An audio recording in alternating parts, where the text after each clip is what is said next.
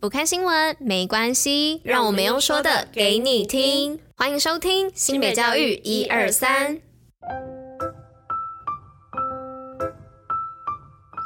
Hello， 大家吃饭了吗？我是珍珍，我是拉拉，大家午安，午安。今天是六月十五号，礼拜四，新北教育一二三的第两百九十五集，同时是第三季的第一百零六集哦。那现在已经六月中了，在半个月暑假就即将到来了，所以我们在这边呢，就是也要提醒大家一些关于反诈骗的部分哦。那慎防诈骗，守护校园安全，拒绝黑帮。那诈骗知识呢不可少哦。那例如说，我来举例一下，像最近呢是很多人的手机会收到一些像是缴罚单啊，或是说你款项没有缴的一些简讯，然后他会提供给你一个网址，但那个网址千万不要点哦，因为那个网址就是他们来做诈骗的一个连结。那再来呢是加入帮派不好玩哦，行则如欲跟着来哦。那因为有些同学呢，他可能会觉得哎，好像就是加入帮派很酷这样子，但你们要想哦，加入帮派之后可能会遇到的一些活动涉及跟犯罪行为，可能是会替你的未来就是留下一些犯罪记录，这样是不好的哦。所以在这边简单的提醒一下大家，要记得慎防诈骗，然后拒绝加入黑帮哦。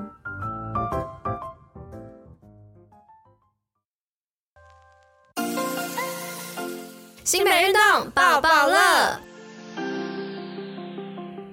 今天运动抱抱乐要来报什么呢？要来报淡水国民运动中心暑期特色营队看过来。那全日美式运动营呢，童年必学的水中安全运动强化题呢，还可以长高哦。那团队精神呢，从小扎根，多元文化主题，多元精彩。那户外教学呢，走向大自然，丰富生活，欢聚欢笑每一天。那还有暑期的球类密集班，像是篮球、桌球、羽球、足球、壁球，以及暑期的游泳密集班哦。清水呢，就从游泳池出发，那儿童、青少年或是成人都欢迎参加哦。而且现在报名呢，还可以参加登录发票送 iPhone 的活动哦。那心动不如马上行动报名吧！详细资讯呢，可以到淡水国民运动中心的网站做查询哦。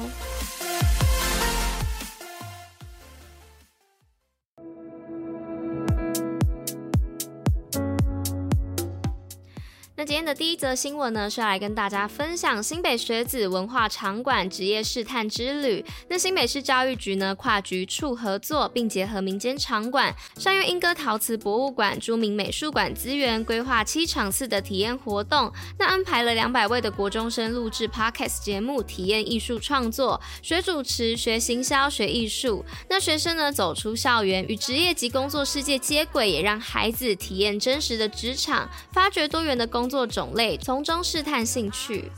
那今天的第二则新闻是丹凤国小毕业生扛着野猪跑挑战原住民运动。新北市体育处为了推广原住民运动，举办扛着野猪跑新北市原住民运动趣味挑战赛，首场活动选在六月毕业季，打造有别以往的毕业挑战。新庄区丹凤国小近三百名毕业生齐聚参赛，为六年的国小生活留下纪念。而每年七八月是原住民进行丰年祭的季节，扛着野猪跑也将于八月在新庄体育园区阳阳光草坪扩大举办，欢迎民众一起体验传统原住民运动的乐趣。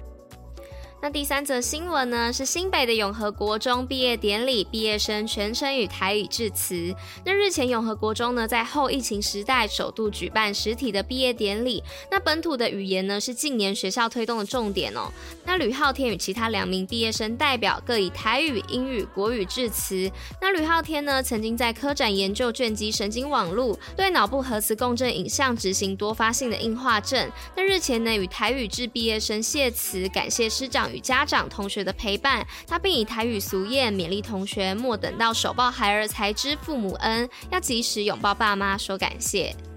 好的，那今天的最后一则新闻是美国加州喜瑞读学院飘书到新北，打造跨国线上英语阅读。美国加州喜瑞读学院在美国号召十个单位九十二位志工响应捐赠英文图书一百五十五箱约七千五百册。新北市教育局日前于光复国小举办捐书感恩仪式，美国加州喜瑞读学院校长与董事会主席刘欣等四位代表出席，十个捐助单位代表也线上参与，期许未来持续合作，为新北增添更多英英语书籍，并提供亲子阅读、国际交流的机会。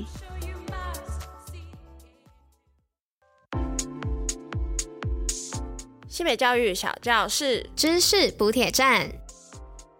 好的，那今天的知识补铁站要来跟大家分享苏格兰裙的历史。那苏格兰裙呢，是苏格兰的传统服饰哦，那以格子的花纹布料制成。不过在从前呢，苏格兰裙呢、啊、并非是独立存在的，原本是包裹身体的布料、哦、因此呢，在传统的苏格兰高地当中啊，人们呢会将六米长的布经过剪裁之后折叠裹在身上，并在腰上呢系起皮带固定哦。那下半身的样子呢，就和苏格兰短裙相似，那比裤子舒服，行动自如，而上半身呢可以做斗篷御寒，那睡觉的时候也可以直接盖在身上，保暖性非常的好。不过这样的装束呢非常的厚重，活动也不方便哦，于是呢经过改良后啊，只将短裙的部分保留下来，就变成了现在看到的苏格兰裙啦。